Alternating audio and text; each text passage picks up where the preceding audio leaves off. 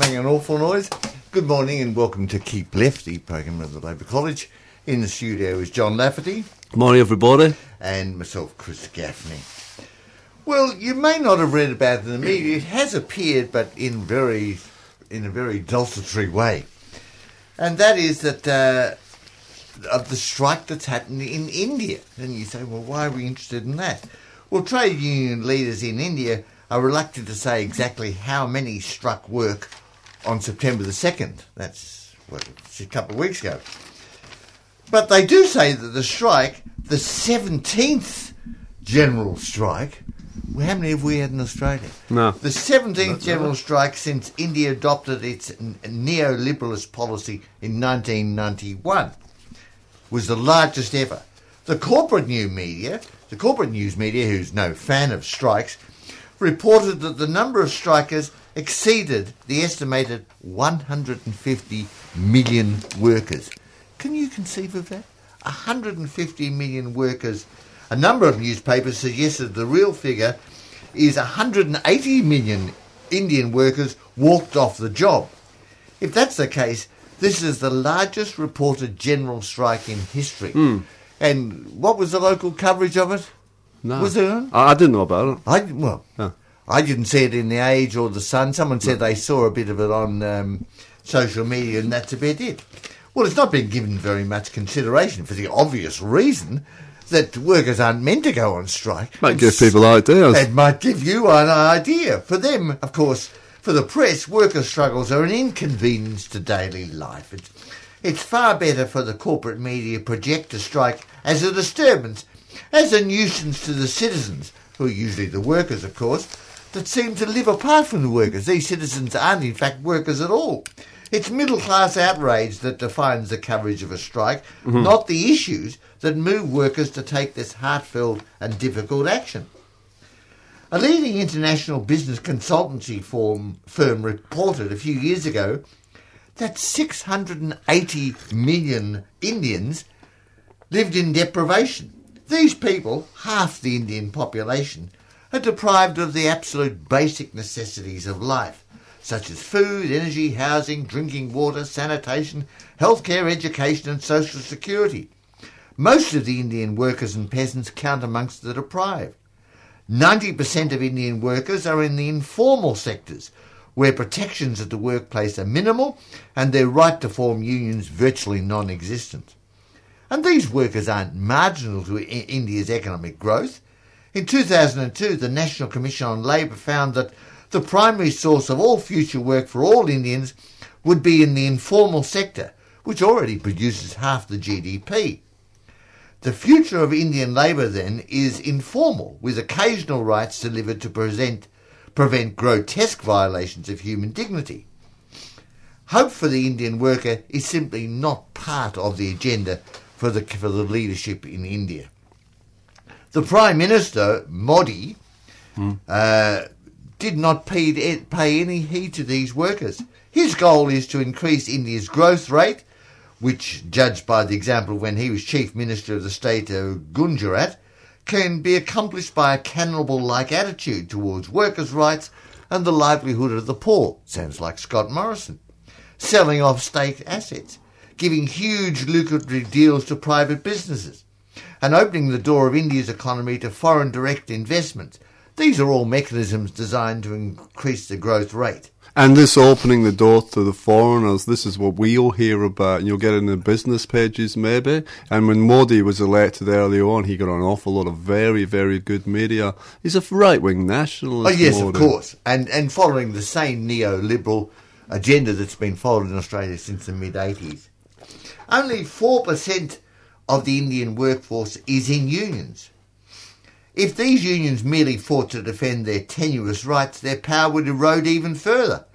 Union power suffered greatly since the Indian economy liberalised in 1991, with Supreme Court judgments against union democracy and with the global com- commodity chain pitting Indian workers against workers elsewhere. So it's not just our workers. We've got to reduce the wages in, in, in Australia hmm. to compete with Asia, even in places where the worker, the wages are shocking, hmm. like in India. they're being told they've got to compete Yeah, they've with got even yeah, lower, lower right. wages. Yeah, with Bangladesh, with China, etc., etc. What power remains with unions can only grow if they do what they've been doing, no, namely to turn towards the immense mass of the informal workers and peasants who are ununionised and draw them into the culture of unions and class struggle. Of course, class struggle isn't the invention of the unions or of the workers in India, or eh, it's a fact of life for labour in the capitalist system. The capitalist buys the labour power of workers, seeks to make that labour power as efficient and as productive as possible. He retains the gains from this productivity, sending off the worker to their slums at night to find a way to get the energy to come back for the next day, and of course produce the next generation of workers. When the workers want a better share of the output, the capitalist doesn't listen. It is the strike, a working class weapon invented in the 19th century, that provides the workers with a voice to enter the class struggle in a conscious way. Mm-hmm. In India, the first strike was in April 1862, when the railway workers of Howrah railway station struck over the right for an eight hour day. These workers in 1862 didn't want a 10 hour shift that deprived them of their life. Their strike allowed them to say, We will not work more than eight hours. The critics of the strike will say, Surely there are other ways. We hear this in Australia. Sure, there are other ways of getting your voice heard. Well, no other way's been shown to actually work. Well, yes. And that's why the, the ruling class are so against you striking, because that's the only weapon you've got, and it's the only one that's going to have any effect. Much better to have a fair and impartial referee when the two teams aren't actually, uh, you know. Well, that's right, particularly if the refugee happens to be a representative of the employer. Yes. Workers in Modi's, here's the Prime Minister's home state of Gujarat, joined the strike with great enthusiasm. This included over 70,000 creche and midday meal workers, as well as port workers. Garment workers in the Tamil Nadu and the automobile factory workers in Karnataka closed their shops. Banks and insurance employees joined power loom operators and iron ore miners, while transport workers across the country decided to stand outside their bus and train depots. Communist unions joined with other unions to ensure the widest mobilisation of workers. Each local union in the strike has its own grievances, its own worries, but the broad issues that unite these millions of workers revolve around the demand for workplace democracy, the demand for a greater share of the social wealth, and the demand for a less toxic social landscape. The workers, through their unions, took their 12 port demands to the government, which ignored them. At the last minute, when it seemed as if the strike would be huge, the government attempted to make small concessions. This wasn't enough. It was, as the labour unions put it, an insult. There is no exception that the strike itself will lead, there's no expectation the strike will lead to actual major concessions from the government. After all, last year 150 million workers went on strike and the government didn't shift from its anti worker policies. What the strike says is that India's workers remain alive to the class struggle. Any feeling that class struggle is over, forget it. They have not surrendered to reality, capitalist reality. Mm-hmm. In 1991, when the government decided to open the company, the economy to the turbulent interest of global capital, the workers rebelled. In August 92, textile workers in Bombay took the streets in their undergarments. They declared the new order would leave them in abject poverty, and they were right. So that's amazing, which you don't hear from the modern media because they don't want they don't want you to see that countries overseas are doing what you should be doing. well, I got yesterday's Age, uh, unusual for me, but uh, yeah, there's nothing in it there. No. I don't expect it to be anything in the Herald Sun. No, no, no. So, you Even know. less likely than the Australian. I don't know what they're gibbering on about, but you would think there are 150 million people going on strike would be some kind of a news story. At least a, at least one of those three line things. yeah, you think so, yeah. So is it me? Yep, if you'd like to. Okay, so uh, yeah, still in Asia. Rodrigo Duterte became president of the Philippines. Uh, it was roughly two months ago. He's a very active leader, Duterte. He was tested internationally straight away when a court in The Hague found in the Philippines' favour regarding the su- rules of the sea and the South China waters, the, the South China Sea uh, decision. Rather than act in a belligerent way towards China, as Washington might have wanted, President Duterte has chosen to walk a fine line. His country is an old US colony and an ally, but, same as Australia, its biggest trading partner is China. He wisely wouldn't want to um, alienate either one. This week, Barack Obama, so this is last week, because this is actually uh, last week's little uh, Right, article okay. which I had, but uh, 9 11 got in the way. But uh, last week, Barack Obama was visiting various Asian countries and attending an ASEAN summit. He hasn't always made himself popular on his visit. First, there was a diplomatic incident in China, and then another incident when Obama decided to lecture the Philippines' new, democratically elected, incidentally, with a huge popularity Yes. rating, president. Obama has made a habit of lecturing people of relate. Some months back, he was lecturing the British people on how they should vote in the Brexit That worked out well, referendum. didn't it? yeah, yeah. The, the Brits, or at least a good number of them, chose to completely ignore Obama, and he probably swayed the vote, actually. I'm sure it is. Yeah. This week he's been, or last week, sorry, he has been lecturing Duterte on his use of extrajudicial killings. Now, um, extrajudicial killings aren't to be applauded. Uh, you know, there's, th- th- this is but largely, though, how Duterte got into power. Like I say, he's got a huge approval ratings. Similar in a way, maybe to Tony Abbott saying he'll stop the boats. He has actually stopped the boats.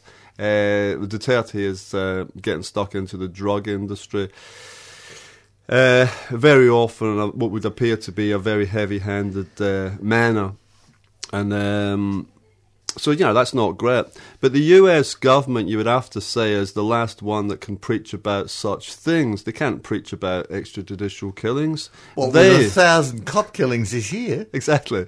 They, they, and, and most, amongst other things, they engage in such killings themselves of foreign leaders very often. They knock off foreign uh, leaders uh, on a regular basis. Well, drones, drones kill Hmm. anybody, anywhere. Yeah, anyone. It could be. It could be. It could be anyone. You know. The Western media, though, chose to uh, chose to ignore all of that, as we were just saying before. They like to ignore certain things. The Western media chose to focus mainly on Duterte's reply to Obama's lecturing. They said he used the term "son of a whore" to refer to the American leader. Some, laws say that the uh, I've spoken to a couple of people, and they say that the term is actually more like "son of a bitch," which actually is a fairly common and not nearly so offensive a term, which uh, a lot of Americans use. "Sob." Oh, all the time, all Yeah. the time. So um, that is not the real issue, obviously. Washington, I would say, uh, the real issue is that they're not happy with Duterte's show of independent action. What went largely unreported were Duterte's other words, and um, I think some of his words are actually uh, quite interesting, so I'll quote them. Do not lecture me. I do not kneel down before anybody else except the Filipino people walking in misery and poverty and hunger. We inherited a lot of our problems from the United States. They invaded this country and made us their subjugated people. Look at the American drug problems and the human rights issues on their Mexican border. America has a lot to answer for its misdeeds in this country. If Obama can apologize for that, then I will answer his questions. Our country might be small, but we will not be insulted. We will con- continue to hunt down the drug manufacturers, and I don't give a shit about anybody observing my behaviour. I think these are wonderful words. I think actually, if these words were uh, broadcast a bit more uh, in the Western media, Obama might, you know, pull his head in a little bit. If people actually were to know about im- im- imperialism, the US is an old, uh, the Philippines is an old US colony, and, and uh, largely a satellite. And so this is, um, I've never seen a Filipino leader even speak like that. the this bloke? No, well, no, actually No. speaking like this. Um, wonderful words, and these are actually this is actually second language, better than the ponderous mumbling of Obama. And uh, Obama's reply to Duterte was pathetic. However, Duterte's days might be numbered for saying such stuff. In this country in 2010, the Prime Minister Kevin Rudd was deposed in a palace coup, partly because he questioned Australia's support of American militarism in East Asia. And just last week, another ALP politician, Sam Dastyari, lost his position supposedly for accepting, uh, was it 1600 bucks from a Chinese connection.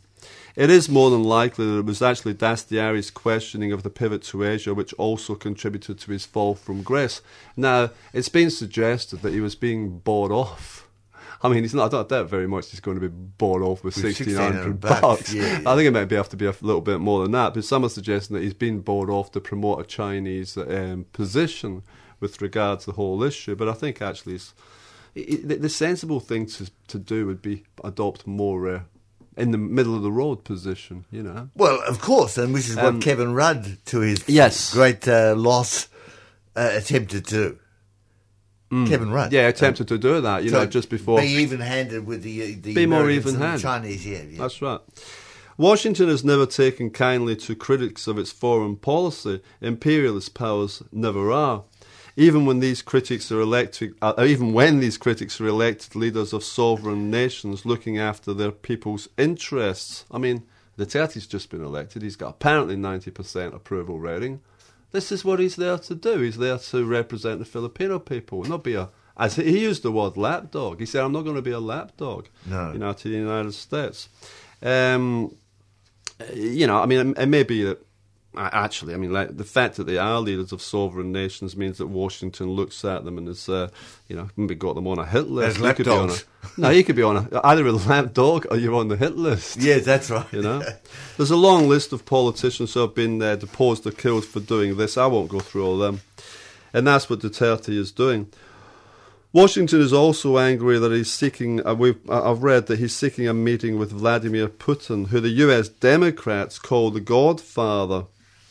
You know this with uh, Clinton referring to Putin as the Godfather. Yes, and she lumps a whole lot of people who are enemies of hers. Nigel Farage, uh, you know, the Golden Dawn, the The Scottish Russian agents, are they? nationalists, the Marine Le Pen. You Yeah, know, yeah. I think Duterte might be going into this basket too. Yes, yes, yes. And apparently they're all being, um, you know, they're all, there's a puppet master behind it, and it's the Godfather, and it's Vladimir Putin.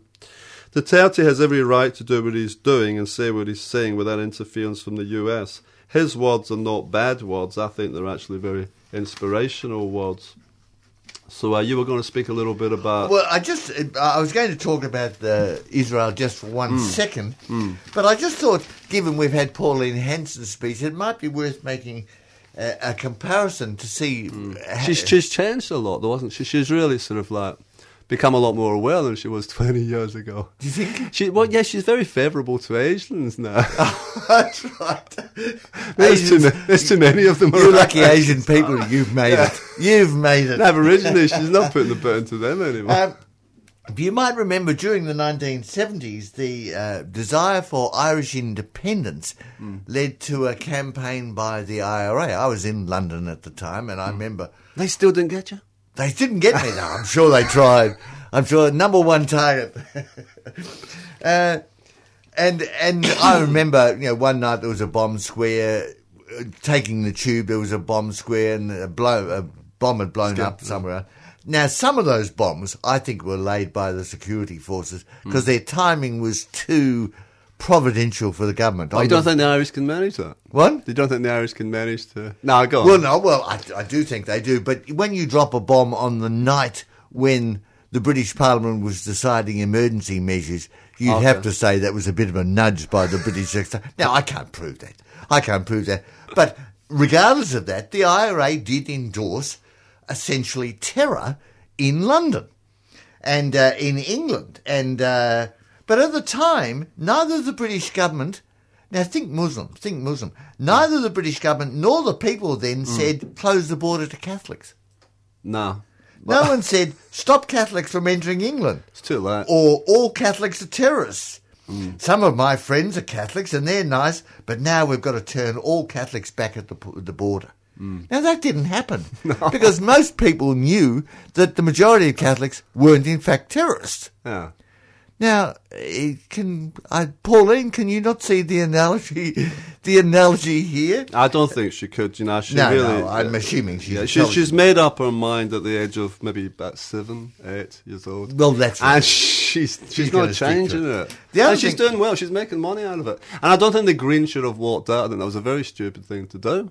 I would have stayed and heckled. Uh, yeah, I mean that they should they should stay there and Take challenge. And, but I think it's what the Greens like to do is take the moral high ground. yes, I know. You know, I know, look how superior right. we are. Yes, we I- can't even bear to be in the same, Same room, room, as this I one. know it's pathetic. I, I think their responses. I think they should have blown raspberries at least when she says something or laugh at her. I mean, that's what she deserves. But what I wanted to talk about just briefly in the, the time we've got left, the United States is going to give Israel thirty-eight billion dollars US, 50 billion Australian. Hmm. thirty-eight billion dollars US in military aid after a new agreement was reached last Tuesday. Hmm. Israel will be receiving $38 billion in military equipment from the US, amounting to 3.8 billion per year over a 10-year period, starting in to 2019 to 2029. The current US aid package, which is due to exp- uh, expire in two years' time, hmm. ali- originally allotted roughly 3.1 billion in mm-hmm. subsidies Per to year. Per year. Hmm. Congress recently voted to increase that aid by 500 million annually. 5 billion of the new 38 billion deal is expected to be spent on missile defense systems. Mm-hmm. Israel's new $38 billion military subsidy from the United States is a stark contrast to how Obama's administration has viewed Palestinians. In October 2015, Obama cut Palestinian aid by 80 million to send a message to the Palestinian Authority President Mahmoud Abbas. When compared to the new 700, 700 million to 800 million increase in annual subsidies to the Israeli military, this means the United States' increased commitment to funding Israeli military operations is 10 times more than last year's cuts to economic aid for Palestinians. The latest military package amounts to US taxpayers subsidising violations of Palestinian human rights. Plus a whole lot of United Nations resolutions. Well, not to mention those. 60 or so. The announcement of the aid package comes on the heels of increasing tensions between Jewish settlers and Palestinian families in occupied mm. West Bank territory. Over the weekend, a six year old Palestinian girl was killed by an Israeli driver in a hit and run incident. The driver turned himself in to his credit and told the authorities he didn't intentionally run the girl over, which was very reassuring for his family, I suppose. Since last year's outbreak of Israeli Palestinian violence, this is in the last 12 months, Palestinian authorities have claimed 235 Palestinians have been killed. The Israelis reported 40 of theirs had been killed. So it goes on with no end in sight. And look, frankly, people who are arguing for a two state solution are pulling your leg. The two state solution is never going to happen. And the Israeli government's settling of uh, the occupied territories is guaranteed to prevent that. Now, you wanted to comment on this. Yeah, I just wanted to say a couple of things there. This was in the Age yesterday, quite a small article, really, because but it's a huge story, and this is uh, they say this is the largest um, military contract of its kind ever. Really? The largest one. So the largest strike, largest military contract, and there doesn't really get much media. Now, I'm just going to take a couple of things. Uh, Mr. Netanyahu, it says, agreed to several concessions to cement the deal because he was looking for $5 billion per year. Um, rather than gamble on winning better terms from the next president, he sees what he can get from Obama. One of the concessions, this is what you know, they call it concessions that Netanyahu has made, hmm. but it's a tricky little deal from the Americans. One of the concessions is that expenditure on Israeli products will be phased out. Now, I'm assuming most of the weapons will be American. The, the, the, most countries, are, apart from Russia, they want American weapons. They're usually the best, the most advanced weapons. Yes, yes. Um, and they're also the biggest. so I don't know what the uh, Israel actually spends uh, of this money on Israeli products, but that will be phased out, and eventually the money will all be spent on purchasing military goods made in the United States. So Right. it all goes back into the U.S. military Yeah, industrial that's right. complex. A nice little deal, you know. Yes, yes. Now, um, this is a good paragraph. Israel also agreed not to seek additional funds from Congress during the next decade, unless, of course, both parties agree it's needed, such as in the case of war. Now, can you imagine a war breaking out in the Middle East, which might involve Israel? I mean, I, oh, I, Oh, no, I no. can't see. in- it- to I imagine can't just- that. We've already seen that Congress added a $500 million a year for missile defense just recently, so it's to be expected that Israel will be asking for more. They will always want more. Oh, of course they will. Of course I just wanted to say a couple of things about this. Um, the US is able to do this because they're the strongest military and the strongest economic power in the world. They may be economically in decline, say that, but they're still by far the richest. Israel is also not the tail which wags the American dog, as some like to suggest. I don't believe it is. This is the, the United States. The United States is the they're the one. They're the big power. Well, I mean, to imagine the other way around is I know. ludicrous. Some do, you know, it's like it's the tail wagging the dog. There is, of course, a big pro Israel tendency in American business and politics. Politicians who criticize the Zionist state are almost non existent in the mainstream. Well, there are more Jewish people in New York than there are in Israel. Mm. Yeah, well, Israel's like, about five, six million, something like that. Still, the United States is the dominant power by far and subservient to none. They are also by far the world's leading imperialist power. I'd say they have been for over 70 years. Well, since the Second World War, yeah. Hmm. At an increasing level, uh, you like to mention that, at an increasing level of interference in other countries' affairs. We've just seen the Philippines, we've just seen uh, Biden and Obama in East Asia, we've seen Biden and Obama and Well, with Clinton in 185 bases Europe. worldwide, yeah. Uh, uh, Ukraine. Yeah, I mean, if they Yemen. are if they are in decline, you know, I mean, economically, they don't sell what the Chinese sell, whatever. But what they do sell, they sell it's uh, it's not cheap stuff like shoes and clothes. I mean, they're selling stuff like weaponry Yeah, of course. high tech. we don't see this. You know, you No. don't pick up, you know, every now and again a rocket propelled grenade, you know, made in the US. It's not something you normally do. But anyway, I might a pair of, uh, you know, pair of jeans or something made in China. But they're, uh, you know, they, they may be in decline, but uh, they're still the, the the richest and the uh, militarily they're by far the most powerful. So I just, that's all I was- want to say on that. No, no, no. All right. Um, uh, What else have you got, Chris? uh, I'm just thinking about that. We'll um, have a tiny station message, and uh, we'll be back in one second. Gentlemen, this panel is now on air. In July 1976, from an old warehouse in High Street, Armadale, 3CR Community Radio hit the airwaves, heralding 40 years of independent, community owned and controlled radio. This will be the first station owned and operated by a cooperative of community organisations on a Melbourne-wide basis. This is 3CR. As the status quo of old media is challenged, as publications come and go, in a country with the highest concentration of media ownership in the world, 3CR continues to broadcast radical, insightful radio 24 hours a day, 7 days a week. we're not talking about land rights, we're talking about sovereignty. That's why it's important for us to be at the Tent Embassy. From the protests against the Franklin River Dam to the 1998 waterfront dispute, from the East West Tunnel picket to the Aboriginal Tent Embassy, the history of 3CR is dynamic and passionate and ongoing. I was born here. I will die here. I am not moving. So, as we celebrate 40 years in 2016, we ask you, our volunteers, listeners, and supporters, to join in in saying, Happy birthday, 3CR! also, we're down on the money, Chris.